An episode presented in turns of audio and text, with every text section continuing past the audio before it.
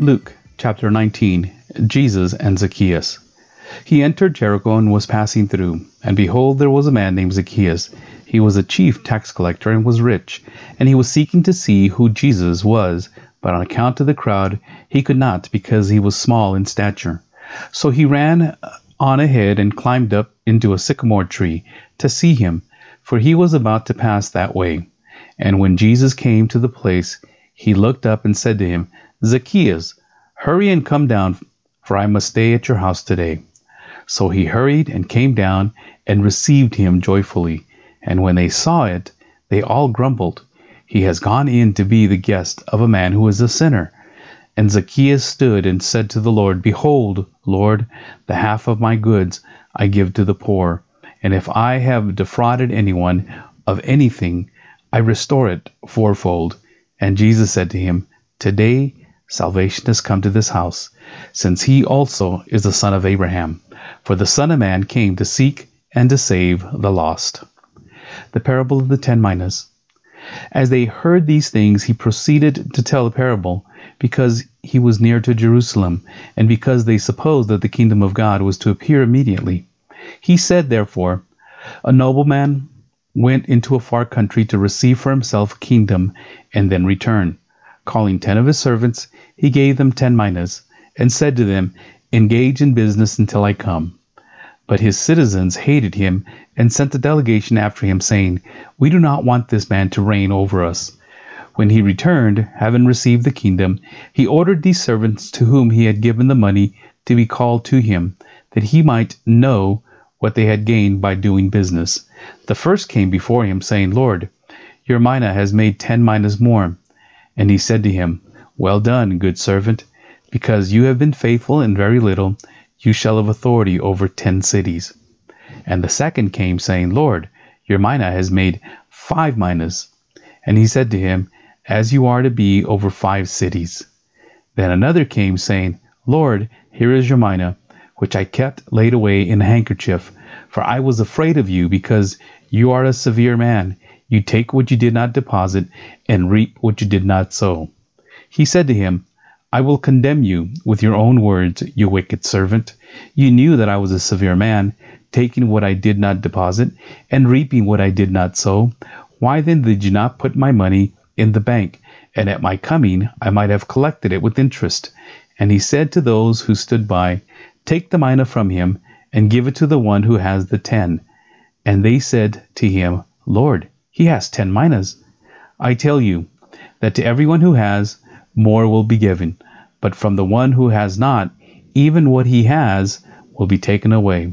But as for these enemies of mine, who did not want me to reign over them, bring them here and slaughter them before me. The triumphal entry. And when he had said these things, he went on ahead, going up to Jerusalem.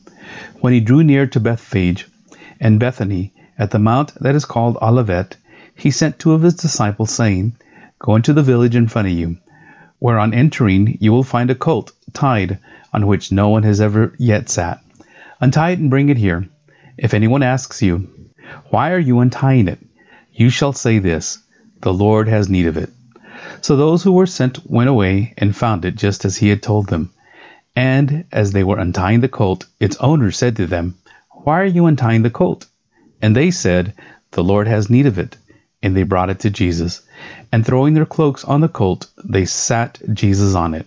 And as he rode along, they spread their cloaks on the road. As he was drawing near, already on the way down the Mount of Olives, the whole multitude of his disciples began to rejoice and praise God with a loud voice for all the mighty works that they had seen, saying, Blessed is the King who comes in the name of the Lord, peace in heaven and glory in the highest. And some of the Pharisees in the crowd said to him, Teacher, rebuke your disciples. He said, I tell you, if these were silent, the very stones would cry out. Jesus weeps over Jerusalem.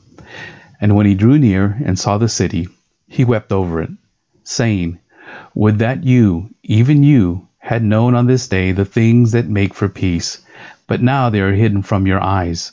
For the days will come upon you when your enemies will set up a barricade around you and surround you and hem you in on every side, and tear you down to the ground, you and your children within you, and they will not leave one stone upon another in you, because you did not know the time of your visitation. Jesus cleanses the temple.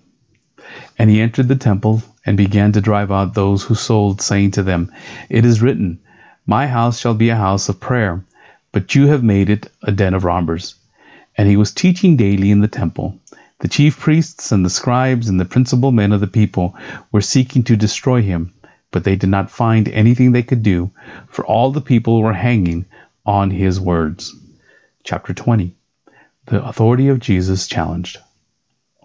One day, as Jesus was teaching the people in the temple and preaching the gospel, the chief priests and the scribes with the elders came up and said to him, Tell us, by what authority do you do these things, or who it is that gave you this authority? He answered them, I also will ask you a question.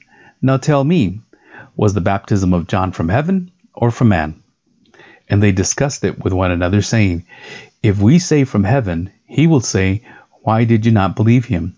But if we say from man, all the people will stone us to death, for they are convinced that John was a prophet. So they answered that they did not know where it came from. And Jesus said to them, Neither will I tell you by what authority I do these things the parable of the wicked tenants. And he began to tell the people this parable. A man planted a vineyard and let it out to tenants and went to another country for a long while. When the time came, he sent a servant to the tenants so that they would give him some of the fruit of the vineyard. But the tenants beat him and sent him away empty handed. And he sent another servant, but they also beat and treated him shamefully, and sent him away empty handed. And he sent yet a third, this one also they wounded and cast out.